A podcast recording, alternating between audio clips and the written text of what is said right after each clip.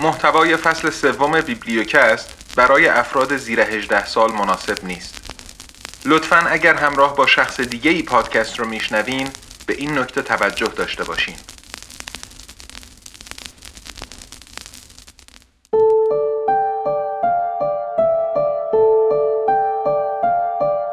سلام، من سید ابراهیم تقوی هستم و این بیبلیوکسته.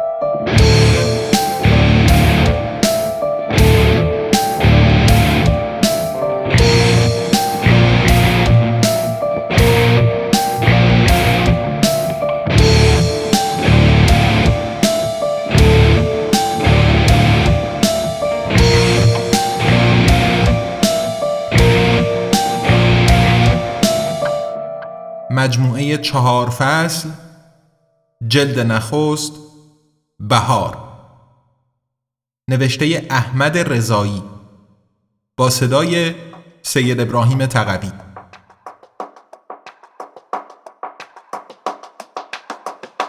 قسمت چهاردهم و پایانی.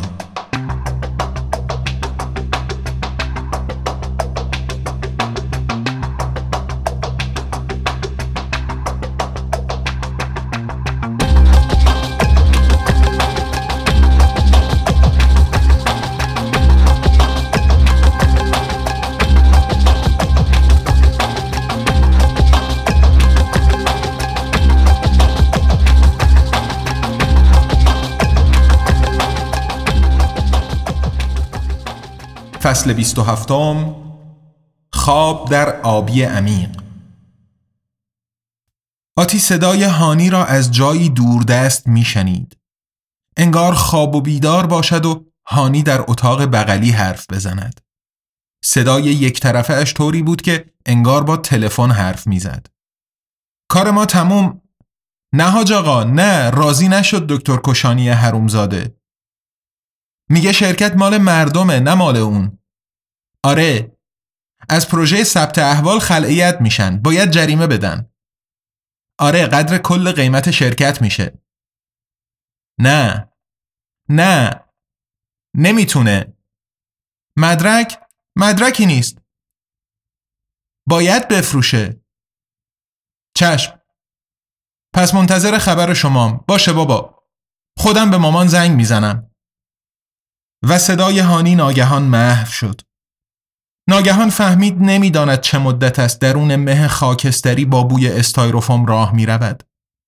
از وقتی از هاور خارج شده بود، هیچ خبری از کفیل و کایلین نبود. آتی هیچ اثری از شکل برنامه‌های آنها در میدان بیناییش نمیدید.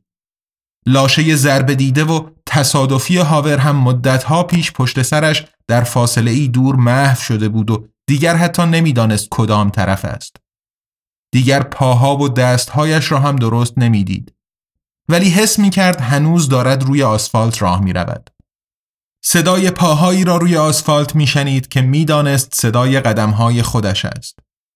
بین هر دو تپی هم که به زمین میخورد صدای وزوز مانندی شبیه تلویزیونهای قدیمی به گوشش میرسید.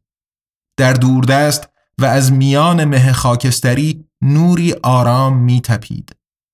به چشمک زنی شوم می مانست و آتی امیدوار بود به زودی به نزدیک نور برسد. امیدوار بود کسی آنجا باشد و شاید آنجا بفهمد کجا فرود آمده و چه خبر است.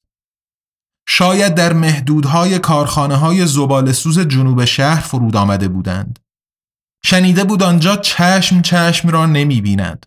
هوا بدون ماسک کشنده است و فقط بادهای دائمی جلوی مسموم شدن کل تهران را گرفته است. نه میدانست کجاست و نه میتوانست مطمئن باشد. اثری از گوشی هم نبود که ببیند کجاست. چند بار جیبهایش را گشت ولی چیزی پیدا نکرد. هنوز همان کت و شلوار مسخره را به تن داشت. کلاهگیس را از روی موهای بسته‌اش برداشت و کناری پرت کرد. کون لقه هانی که بخواهد پول کلاهگیس را از او کم کند. اصلا دنیایی مانده بود که پول در آن معنی داشته باشد. مچ دست راستش را گرفت و جای بریدن پوست روی تراشه واسط در معشور را مالید. به لطف کرمها و مرهمهای دینا و سعد تقریبا اثری از زخم روی پوست آتی باقی نمانده بود. اما آتی الان بیشتر از همیشه فکر می‌کرد می‌تواند آن را حس کند. دستش را کمی بالا آورد که جای زخم را ببیند، اما مه سنگین‌تر از آن بود که بتواند چیزی را تشخیص دهد. کفیل و کایلینی هم در کار نبود که دید چشم‌های نزدیک بینش را اصلاح کند. دستی به روی موهایش و آهی بلند از ته دل کشید. حس می‌کرد موهایش باید از رطوبت مه به هم چسبیده باشند، اما وقتی به آنها دست زد حس کرد یونولیت زیر دستهایش آمده باشد. انگشتهایش را به زور لای موهایش فرو کرد. بافت استایروفومی موها تسلیم انگشتها شد و راه داد. انگشتها را لای موها کشید و شانه کرد و موهایش دوباره همان حالت همیشگی را به خود گرفتند. هوا لای موها رفت و حس خیسی مختصر سرش از بین رفت. به یاد موهای سعد افتاد. به یاد تهمزه سعد که هنوز از دهانش پاک نشده بود. آهی سنگین کشید. زیر لب گفت من مات فداءن. صدایش خشن بود. انگار تازه آن را ساخته باشند و هنوز سنباده نخورده باشد.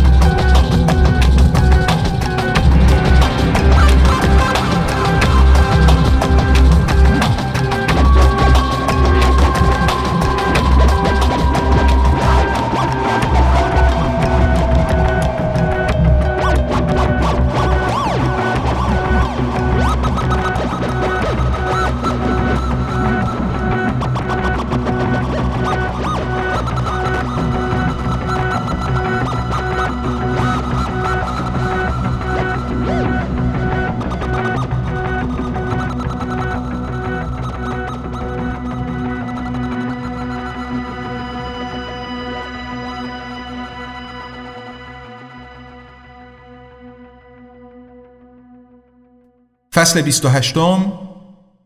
انسان درون حلقه. صدای آتی خشن و تصنعی و ماشینی از بلندگوی روی کنسول ساخت واقعیت مجازی بیمارستانی بلند شد. انگار واقعاً آن را با نرم افزار تولید گفتاری قدیمی ساخته باشند. وسط صفحه نمایشی سه‌بعدی آتی داشت در فضایی خاکستری روی تکه خیابانی آسفالت راه می‌رفت. پشت سر آتی آسفالت از هم می پاشید و به هیچ بدل می شد و در مقابل جایی که آتی می خواست گام بعدیش را بگذارد دوباره از هیچ شکل می گرفت. هانی با صورتی در هم کشیده از خشم چند دقیقه پیش گفت چی گفت؟ حال عادل هنوز سر جایش نیامده بود. وقتی که هانی چند دقیقه قبل وسط تلفن پدرش فهمید میکروفون واسط صدا با واقعیت مجازی روشن است، چنان با خشم به عادل نگاه کرد که عادل در جا آرزو کرد زمین دهان باز کند یا دست کم او نامرئی شود. عادل یکی از خروجی‌های صوتی واقعیت مجازی را مستقیم روی عصب شنوایی خودش انداخته بود. چشمهایش را کمی تنگ کرد و با تردید گفت نرم افزار نمیتونه درست صداش رو بگیره. خب صداش درست سنتز نمیشه، یه چیزی شبیه شعر. هانی با بی‌صبری گفت چرا پس هیچ چی درست نمیشه؟ چرا این واقعیت مجازی تو هیچ کانستراکتی چیزی نمیسازه؟ عادل به سمت او برگشت و گفت مال من که نیست رئیس، مال بایدوه. این وی آر واقعیت مجازی مخصوص بیمارستاناست.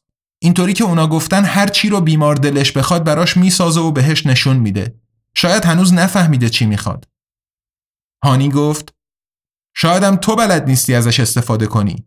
تا ذهنش نسوخته یه کاری بکن. این بار هشتمه که داری کل شبیه سازی رو از اول ریست میکنی تا از توی اون هاور کوفتی در بیاد. عادل که حس کرد توانایی فنیش زیر سوال رفته گفت بار شیشم هانی خان، تا الان کلی آدم با اینا براتون توی بشکه کردم، این دفعه اوله.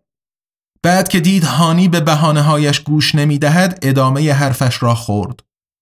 سرش را به کارش گرم کرد و شروع به ور رفتن با نابها و اسلایدرهای روی صفحه کنترلی دستگاه کرد. هانی که کنار عادل ایستاده بود گفت این چیه پوشیده این دفعه؟ کچلوارش چی شد؟ عادل با ترس و لرز و با صدایی نازک کرده گفت رئیس چیزه، دستگاه تشخیص داده تصویرش از خودش دیگه کت و شلوار نیست. نمیدونم این چیه. پشیمان از این که بعد از ایراد قبلی هانی کپون استفاده از اسم کوچک رئیس در خلوت را بی خود و بی جهت سوزانده بود جرأت نکرد اظهار نظر بیشتری بکند. هانی گفت مثل چیزه، آها این لباسای جنگ فیلمای قدیمی، از اونایی که سوار اسب می شدن. عادل نگاهی به هانی کرد. بعد با ترس گفت اینا ساخته ذهن خودشه. آقا بهش ورودی بدم؟ هانی نگاهی کلافه به او کرد و گفت ورودی چیه؟ عادل به خودش لرزید. بعد گفت ببخشید، الگوی فکر. یه تصویر کوچیک میندازم تو جریان فکرش که هدایتش کنه. بکن، بجم، فقط همینطوری بمونه میسوزه. و به نشانگرهای با برچسب‌های انتزاعی روی صفحه کنترل اشاره کرد. واقعیت حواس پنجگانه، ادراک واقعیت، پساشناخت، ادراک شناخت، ناباوری، تعلیق ناباوری و چیزهایی مثل این که همگی قرمز چشمک زن بودند. درجه ناباوری همینطور بالا میرفت و عقربه تعلیق ناباوری کم میشد. هانی گفت خودت بهش کانستراکت بده. براش یه محیط بساز، محیط فیزیکی. اصلا بذارش نزدیک خونش، خونه قدیمش. کجا بود؟ سمت امام حسین سابق، محله حضرت استاد حمید رسایی. زمانش رو هم بذار قبل از اینکه بهش پیام بدم. همون اول خرداد که تازه از مسافرت اومده بود و مغزش رو اسکن کرده بودیم. عادل مشتاقانه سری به علامت تأیید تکان داد. برای عادل اطاعت از دستور خیلی بهتر از فکر کردن خودش بود. اینطوری وقتی به کارها گند می‌خورد، خشم هانی کمی کمرنگ‌تر بود. نگاهی ترسان به پشت سرش کرد و بعد با ترس و وحشت از چیزی که پشت صندلی‌اش به دیوار چسبیده بود، سرش را به سمت مانیتورها گرداند و دستور ایجاد سازه واقعیت مجازی با بالاترین دقت از محله‌ای را داد که خانه آتی قبلا در آنجا بود. پشت سر عادل درون محفظه‌ای دراز پر از پلاسمای خنثی سرد چیزی قوطه می‌خورد که زمانی آدم بود. بخش‌های شکسته و خرد شده بدن را با لوله و میله و ابزارهای معلق درون پلاسما بایپاس کرده بودند و ده‌ها سوزن تست پوینت میکروسکوپی درون دست و شانه و گردنش فرو رفته و مستقیم با تراشه‌های داخل بدن مرتبط شده بود.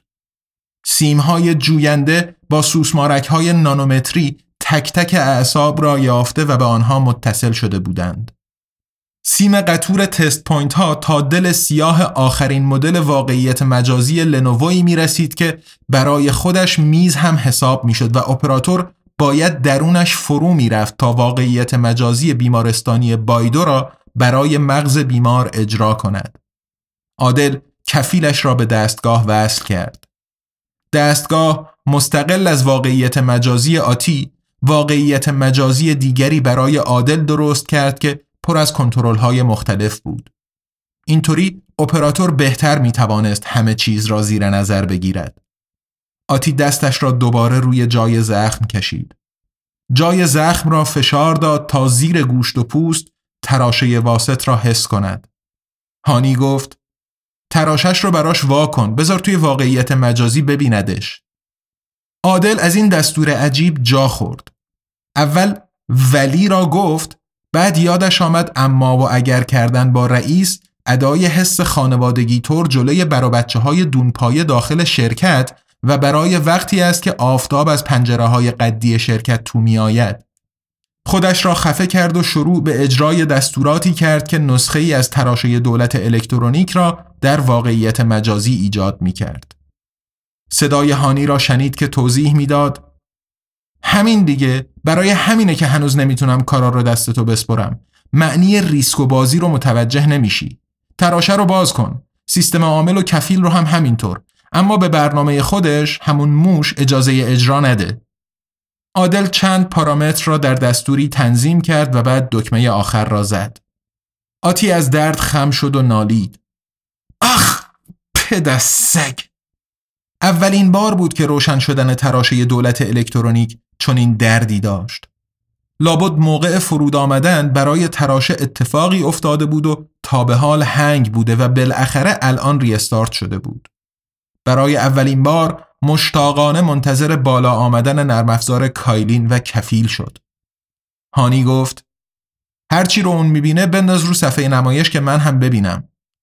آتی موش سرخ را اجرا کرد. جایی از حافظه خود کفیل را به عنوان فایلی اجرایی در حافظه کایلین کپی کرد و اجرایش کرد. موش سرخ همانجا بود. موش را به عنوان بخشی از کد کفیل مخفی کرده بود تا همیشه در دسترسش باشد. هانی داد زد چی کار کردی احمق، قطعش کن. ناگهان کره کوچکی که جهان شبیه سازی شده پر از مه خاکستری دوروبر آتی بود شروع به گسترش کرد و درجه ناباوری به سرعت پایین آمد. هانی گفت دست نگهدار، صبر کن، و دستهای عادل در هوا خشک شد. مه آرام آرام کنار رفت و از درون مه خاکستری بی پایان آتی پا به یکی از کوچه های باریک و خلوت محله حضرت استاد حمید رسایی گذاشت. نزدیک خانه بود. صدای نوحه از خیابان اصلی می آمد. نگاهی به بالای سرش کرد و تاریخ اول محرم را دید. نگاهی به داخل خیابان کرد. گوشیش را از جیب چادر ملی در آورد و نقشه را باز کرد. می توانست درون چشمش هم باز کند، اما این وقت شب ترجیح می داد چیزی جلوی چشمش را نگیرد. صدایی از پشت سرش گفت آتی؟ آتی خشکش زد. صدایی از کفیل در نیامد. آن وقت آتی صدا را شناخت. آرام برگشت. خودش بود. بسام سعد کسیری که آرام به سمت او می آمد و باز گفت آتی. نیش آتی باز شد. به سمت سعد دوید. دستهایش را باز کرد و برای بار دوم با شادی به گردن سعد آویزان شد. دستهای سعد را دور کمرش حس کرد. در معشور از یک جایی به بعد همیشه دلش می‌خواست همین کار را بکند. حالا که می توانست هر بارش را می شمرد. این بار دوم بود. همان مزه بار اول را می داد. ناگهان جا خورد.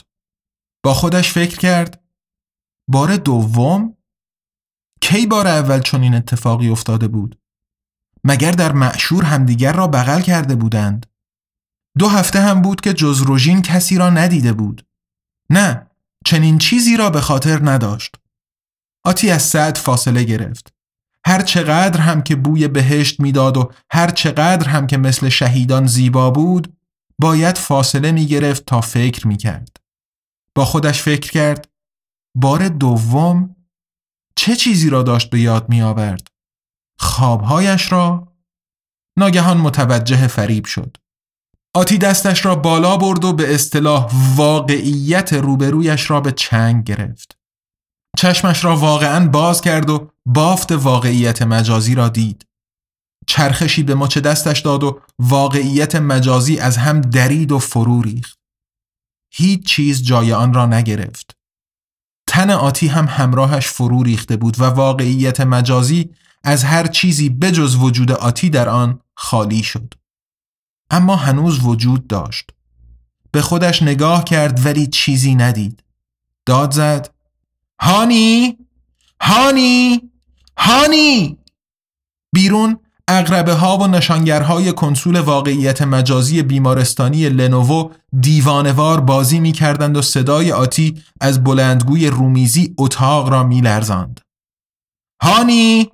هانی! هانی!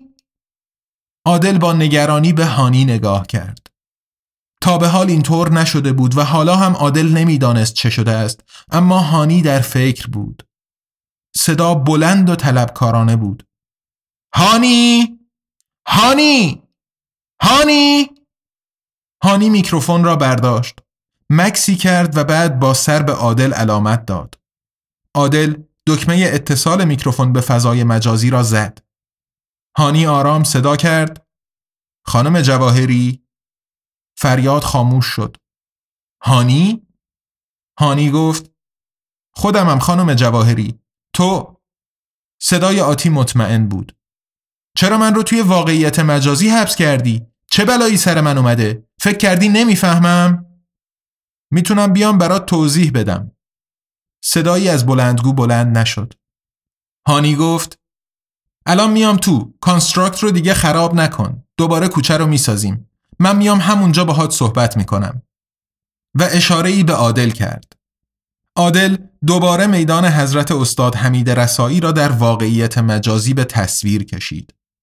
هانی روی صندلی نشست و چشمهایش را بست. بعد چشمهایش را باز کرد و با انگشت به گوش خودش اشاره کرد. عادل فهمید و هندزفری دستگاه واقعیت مجازی را از گوشش درآورد. رئیس میخواست تنها با دخترک صحبت کند. هانی سری به علامت تایید تکان داد، بعد از روی صندلی بلند شد و روی مبل راحتی نشست. لم داد و چشمهایش را بست و از طریق تراشش به ماشین واقعیت مجازی وصل شد. عادل اول وسوسه شد گوشی را دوباره روی گوشش بگذارد، اما بعد بیخیال شد. هانی بیشرف آخر سر میفهمید. همیشه میفهمید و عادل را بابتش میچزاند. هر کاری هم میکرد باز هم برای هانی بیشتر از یک نوکر نمیشد. نه حتی مثل این دختر. شانه بالا انداخت و گوشیش را از جیبش درآورد. میتوانست با کفیل هم همان کاری را که میخواست بکند، اما باید کفیل را برای آلارم‌های دستگاه و خبر دادن به هانی نگه می‌داشت. گوشیش را باز کرد و روی میز گذاشت. خیلی کنجکاو بود بداند چقدر از خبرها به بیرون درز کرده و کارشان چقدر موفقیت آمیز بوده است. دلش میخواست بداند سرنوشت مکوران و پرتوداده به کجا رسیده است. خیلی زود چیزی را که میخواست پیدا کرد. کیهان نوشته بود: فسخ واگذاری غیرقانونی خدمات مرکز داده ثبت احوال به کنسرسیوم شرکت‌های مکوران و پرتوداده. بر اساس گزارش خبرگزاری تابناک، شنیده‌ها حاکی از این است که دیتا سنتر مرکز داده شرکت مکوران که با استفاده از شبکه ارتباطی زیرساختی شرکت پرتوداده در فروردین ماه هزار و چهارصد و سی و نه راه‌اندازی و عملیاتی شده بود، به دلیل مشکلات فنی ناشی از بیکفایتی پیمانکار با مشکل روبرو شده و همین موضوع هم مشکلاتی را برای کارکنان این شرکت ایجاد کرده است. البته بیکفایتی تنها مشکل کارکنان این شرکت ها نیست. آنها سالهای مدیدی است که برای دریافت حق و حقوقشان مشکل دارند. طی مشکلاتی که روز بیست و هشتم مرداد هزار و چهارصد و چهل برای این دیتا سنتر رخ داد، بخش بزرگی از شبکه سازمان ثبت احوال و اسناد کشور از دسترس خارج شد.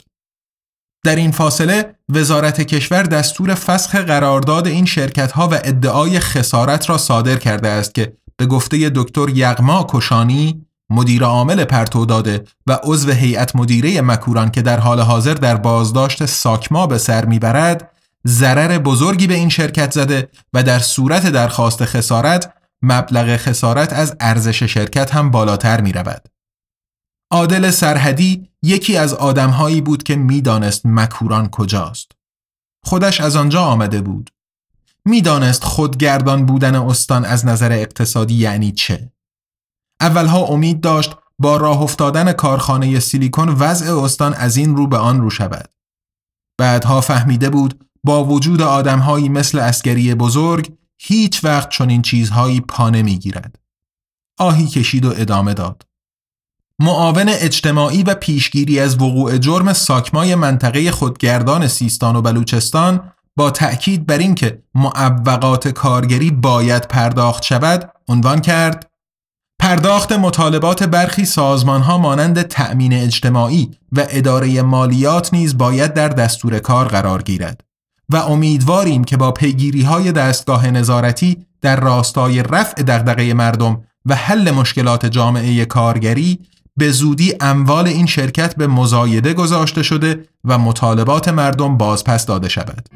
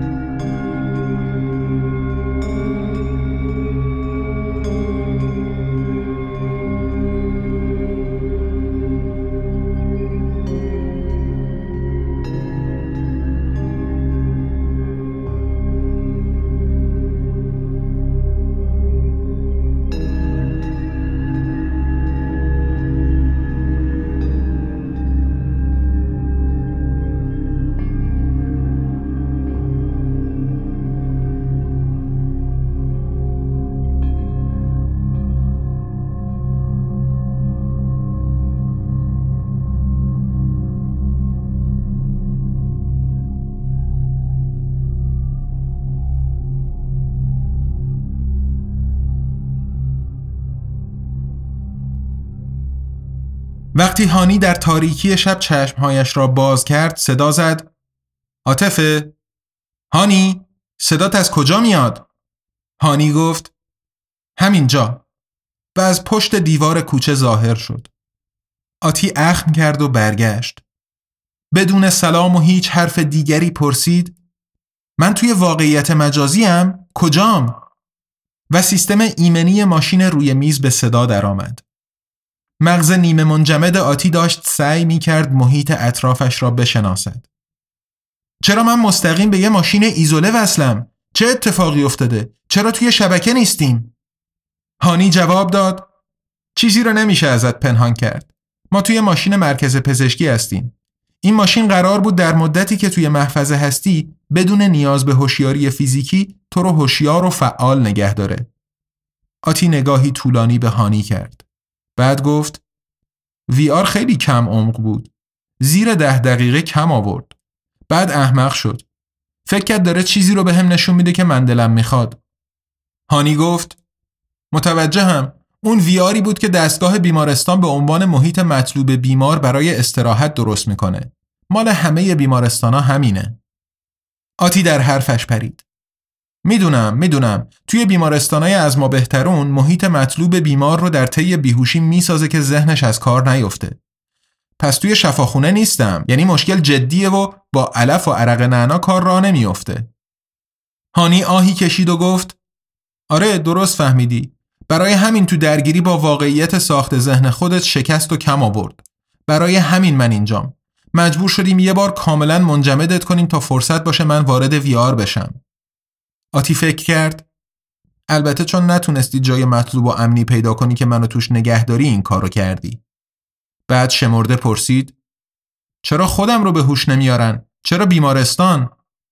بعد از مکسی ادامه داد: یادم نمیاد چه اتفاقی افتاد. چند وقت من اینجام؟ سه ساعت تقریبا. همتون آسیب جدی دیدین. من وارد جزئیاتش نمیشم. من از این وی آر خارج میشم و از بیرون با تو ارتباط میگیرم. آتی جلوی قطع سیگنال‌های هانی را گرفت. نه، همینجا باش، رو در رو. اینطور که معلومه حالا حالاها نمیتونم بدون مورفین رو در رو با کسی حرف بزنم. همین الان که تازه است میخوام بدونم. صورت هانی از درد در هم فرو رفته بود. آتی فکر کرد اینترفیس گرانی دارد. هانی با لکنت شروع کرد. عملیات موفق بود، اما اتفاقی که فکر میکردیم باید بیفته نیفتاد. ما انتظار داشتیم روی یه تپه بشینیم و فرو ریختن این تمدن رو تماشا کنیم. آتی با الهامی ناگهانی جواب داد: حساب این رو نکردیم که هر تمدنی خود آدماشه. حساب این رو نکردیم که توی مملکتی هستیم که کار کردن خدمات چیز عجیبیه، نه کار نکردنشون. یعنی هر کاری کردیم هیچ فایده‌ای نداشت. دارن همه چیز رو از اول میسازن. حتی کسی متوجه حمله ویروسی نشده. چرا تو رو جمع نکردن؟ هانی خونسرد گفت: کسی به من شک نمیبره. من... آتی حرفش را تکمیل کرد. بال داری، درسته؟ آتی سرش را پایین انداخت. بعد بدون نگاه کردن روی سکویی نشست که ناگهان از هیچ ظاهر شده بود. وضعم چقدر بده؟ بعد که هانی مکس کرد گفت: بگو، وگرنه مجبورم ماشینتون رو هک کنم و تو هم با من اینجا میمونی تا هر دومون رو خاموش کنن و تراشت به وضع کارخونه ریست بشه. بشین. و لبخندی زد. اولین باری بود که هانی لبخند آتی را میدید. مثل لبخندی نامیمون روی صورت موش عظیم جهش یافته‌ای با زباله رادیواکتیو بود. حیوانی. حیوانی، وحشی و خشمگین. هانی که نمیخواست چهل و هشت ساعت بستری و بازسازی آنزیمی واسطهای عصبی تراشه‌هایش را تحمل کند، مطیعانه نشست و آرام گفت: تو توی محفظه پلاسمایی. لبخند آتی رفت، اما چشم‌های حیوانی باقی بودند. تقریباً یک ماه باید اون تو بمونی تا اعضات کلون و یکی یکی جایگزین بشن تا بتونن بقیه اندام‌ها رو پروتز کنن. آتی زیر خنده زد. از آن خنده های نابجای نابهنجار. هانی مات نگاهش کرد. آتی قهقه‌ای خشک زد و بعد گفت: پس چرا دو شاخه را از برق نمی کشن؟ بعد شدیدتر خندید تا اشک توی چشمهای مجازیش جمع شد و نای خندیدن نماند. نه من همچین پولی دارم، نه خانوادم، نه تمام اقوامم سرجم. هیچ بیمه ای هم این رو قبول نمی کنه. اینی که میگی قیمت ده تا آدمه، دیه ده تا مرده. بعد از جا بلند شد و ایستاد. بی مقدمه زمین زیر پایش دگرگون شد. خاکی شد که درونش موج قدرت میتپید. خودش قد کشید و بالهای فلزی از شانه‌هایش بیرون زدند و در دستهایش گوی آتش شعله کشید. نگاهش را به آسمان دوخت. ابری شده بود، سیاه و تاریک، و در دل تاریکی دروازه‌ای سرخ باز می‌شد. هانی داد کشید: صبر کن، داری؟ جنگجو برگشت. منتظر شد. هانی ایستاده بود. آرام گفت: امکانش هست، هست، من تأمین میکنم. آتی با تمسخر گفت: چرا؟ عذاب وجدان؟ تو برای چی باید تأمین کنی؟ یه امکانی هست. آتی با شعله های توی دستش منتظر شد. من کار زیاد دارم، هم کار دارم هم فکرای دیگه. میتونی تو همین حالت با من کار کنی و درآمدش رو من مستقیم به حسابی میریزم که صورت حساب بیمارستان ازش کسر میشه. پیش پرداختش رو هم ریختم. و بسته امن خلاصه حساب تکبانک آتی را که توی هوا ظاهر شده بود به دستش داد. آتی با دست بدون شعله بسته را گرفت و با کد شخصیش باز کرد. بعد به هانی نگاه کرد. با تردید پرسید: چرا این کارو میکنی؟ چون میخوام کار کنم. چون کسی رو ندارم که مثل تو کار کنه. نیست. نسلشون از بین رفته. تموم شدن. چون میخوام خرابی ها رو درست کنم. میخوام کارمون رو تموم کنم.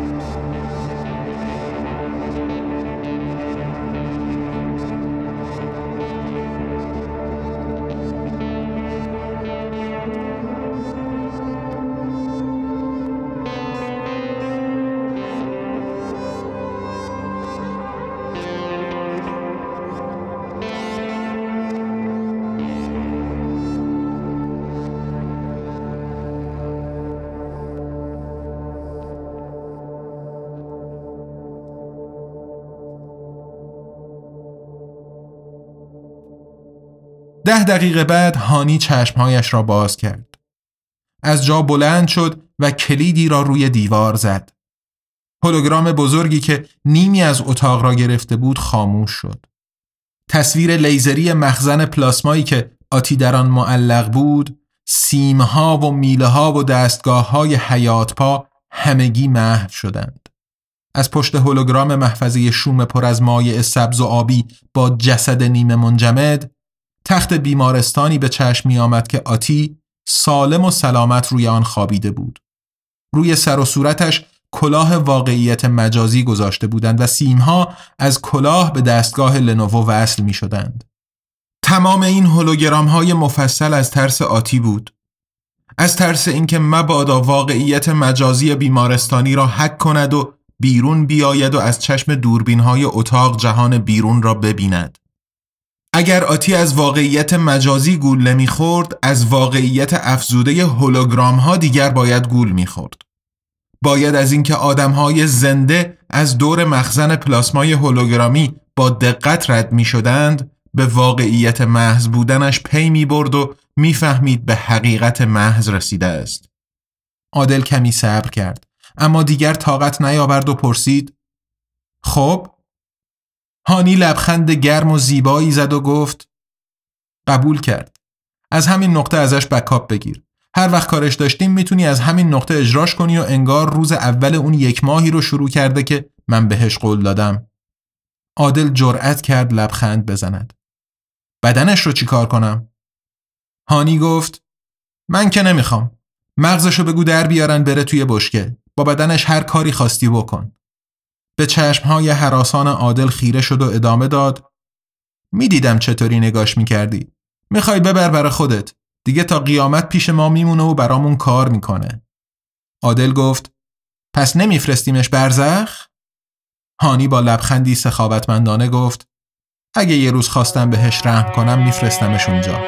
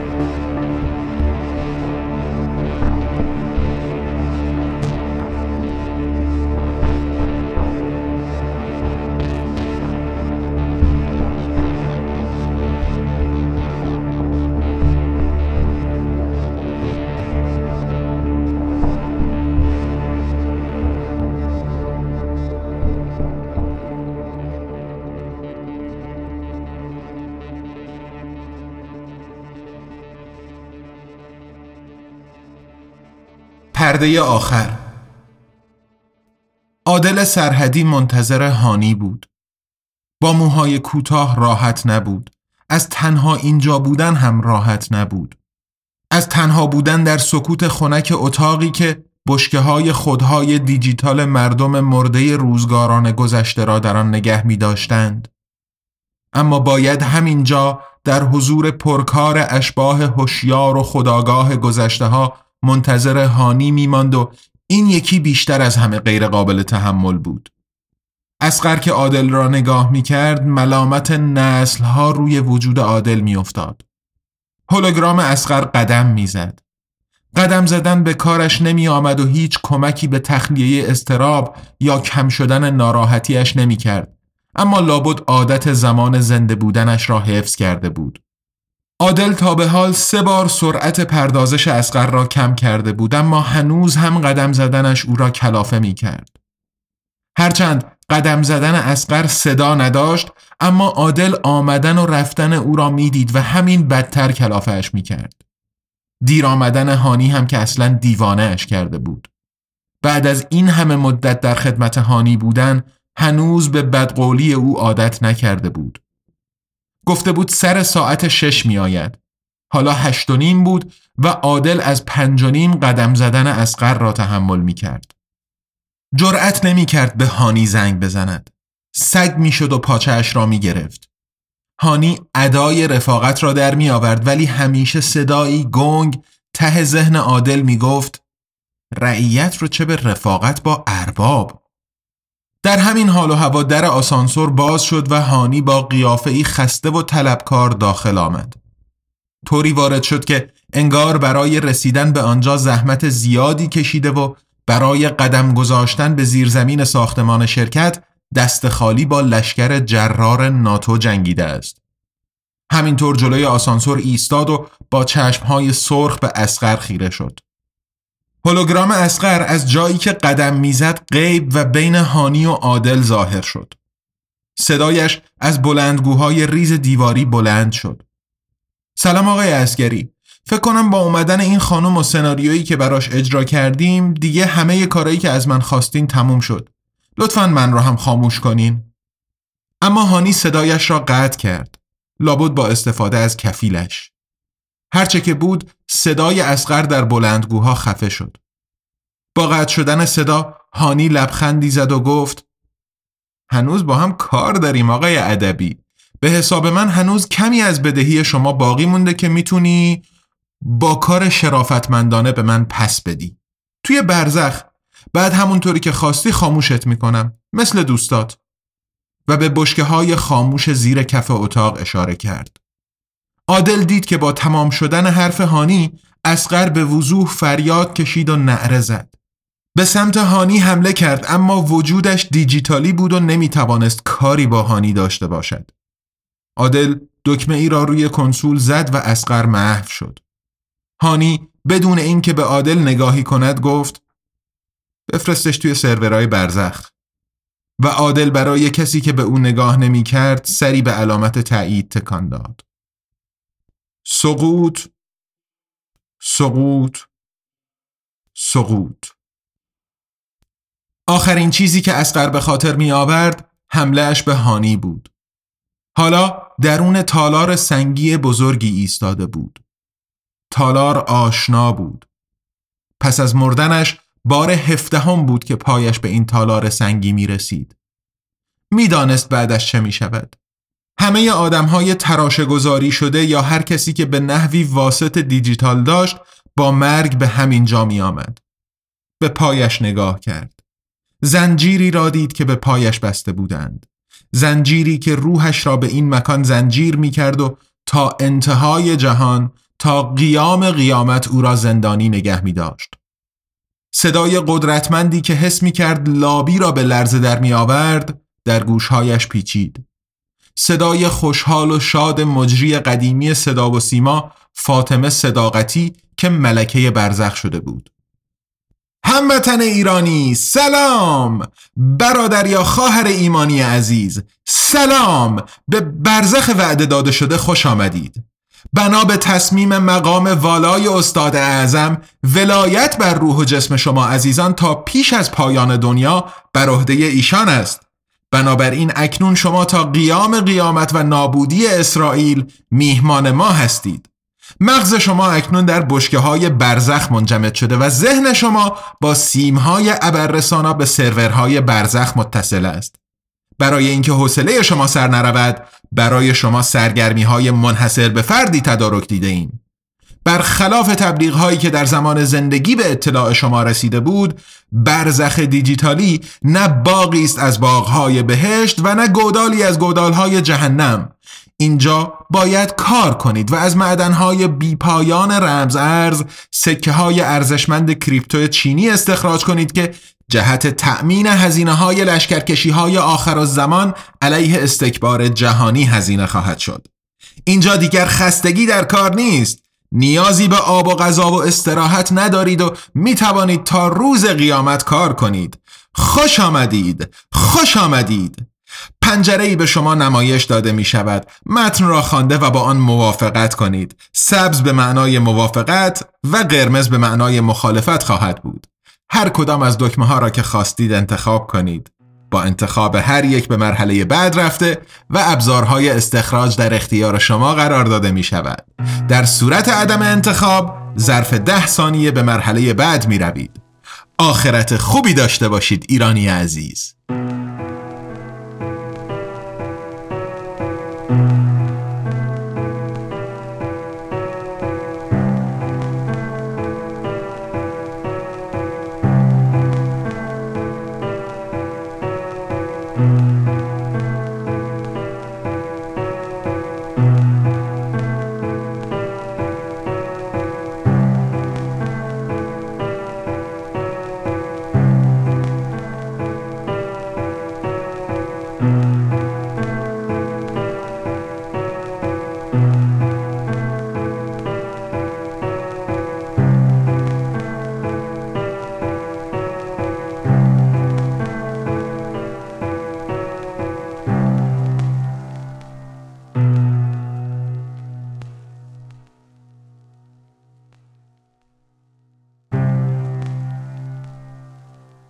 آنچه شنیدید قسمت چهاردهم و پایانی کتاب بهار بود.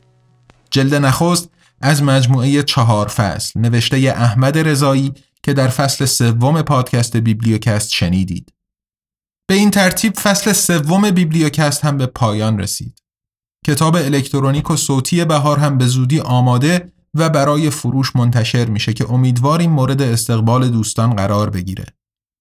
برای اطلاع از انتشار کتاب‌ها و محصولات آینده آزادنامگان ما رو اگر هنوز اینترنت آزادی بود و بهش دسترسی داشتین توی شبکه‌های اجتماعی اینستاگرام و توییتر و همینطور کانال تلگرام آزادنامگان رو دنبال بفرمایید. قصدمون این بود که طی انتشار کتاب توی پادکست حسابی دربارش حرف بزنیم. درباره ادبیات علمی تخیلی فارسی، درباره ضد آرمان شهر، درباره فناوری، درباره سانسور، درباره آزادی بیان، ولی هر بار مشغله و مشکلات شخصی خودم و دوستان مانع شد. گفتیم انتشار کتاب که تمام شد حسابی میتره کنیم و با هم حرف میزنیم. اما در عوض سه قسمت آخر بهار رو با دلی خون و بغضی در گلو ضبط و منتشر کردیم. اتفاقات این روزای ایران دل و دماغی برای هیچ کدوممون باقی نگذاشته و دلم هم راضی نشد برنامه گفتگوی زنده مثلا توی اینستاگرام بذارم وقتی که خیلی از دوستانی که میخوایم باهاشون حرف بزنیم نمیتونن باهامون همراه بشن. این شد که بحث و گفتگو درباره کتاب بماند برای آینده. آینده ای که امیدواریم زیاد دور نباشه و توش دلهامون اینطور خون نباشه. اما اینجا جا داره تشکر کنم از آقای احمد رضایی که به عنوان اولین نویسنده فارسی زبان با آزادنامگان همکاری کرد و امیدوار باشیم آزادنامگان بتونه همکاری نویسنده های بیشتر و بیشتری رو جلب کنه تا نوشته هاشون بدون فیلتر و سانسور منتشر بشن. باید از لرد ارست تشکر کنم که علیرغم برنامه فشرده انتشار فصل سوم پادکست کار کارگردانی و موسیقی بیبلیوکست رو به بهترین شکل پیش برد تا به غیر از یه مورد که البته علتش دیر حاضر شدن متن نهایی بود بتونیم خوشقول باشیم و قسمت‌ها رو سر وقت منتشر کنیم. و البته باید از دوستای دیگه‌ای هم تشکر کنم که نخواستن اسمی ازشون برده بشه و به ما در ویراستاری و طراحی گرافیک و غیره کمک کردن. آزادنامگان یه انتشارات مستقله که با هدف مقابله با سانسور و تقویت آزادی بیان در برلین تأسیس شده و کتاب‌های الکترونیک و صوتی به زبان فارسی رها از سانسور منتشر می‌کنه.